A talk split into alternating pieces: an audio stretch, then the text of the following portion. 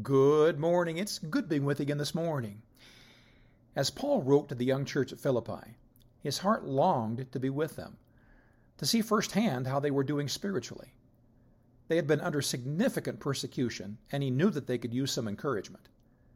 As he thought of the young church family, many of whom he had won to Christ himself, Paul considered how he could be the most help. He had given them much scriptural doctrine while he had been with them, so how could he build up on that? One of the hardest things Paul had to face was when a church began to splinter off into small groups and began to veer off into diverse doctrines. He had witnessed it too many times. After establishing a church, he would leave to plant one somewhere else, leaving the fledgling church to trust God and follow the truths and principles he had taught them. When they didn't, Paul would try to be there to pick up the pieces. Invariably, that which destroys a church faster than anything else is division. Schism in the ranks is deadly. When the Spirit becomes my way against your way, the seeds of death have been planted. Since we're fiercely independent by nature, breaking off into smaller groups is just natural. It's our default mode. None of us are going to agree on everything all the time, so we just learn to find similar minded people and stay around them. With an attempt to stop this cycle, Paul wrote in Philippians 2 2, Fulfill ye my joy, that ye be like minded, having the same love, being of one accord, of one mind. He told the young believers that they needed to work on being one mind. Most times, the issue itself is rather insignificant.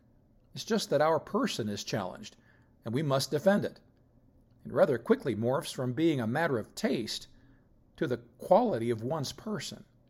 In other words, because you dare challenge how I feel about something, you must not view me very highly.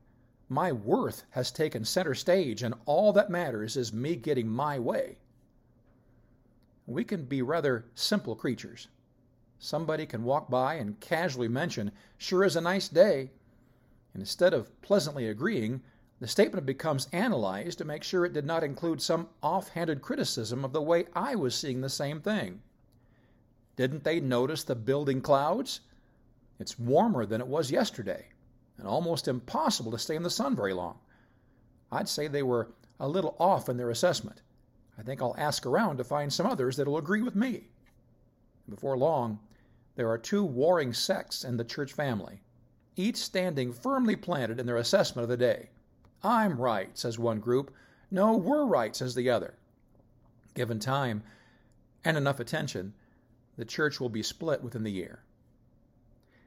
Paul said, Here's how you can make me happy. Don't make issues where they don't exist. Stay humble. Love one another. Stay focused on serving our Lord. And make a strong team, united unto the end. Let's heed Paul's admonition and stay like minded. God bless you today. I love you.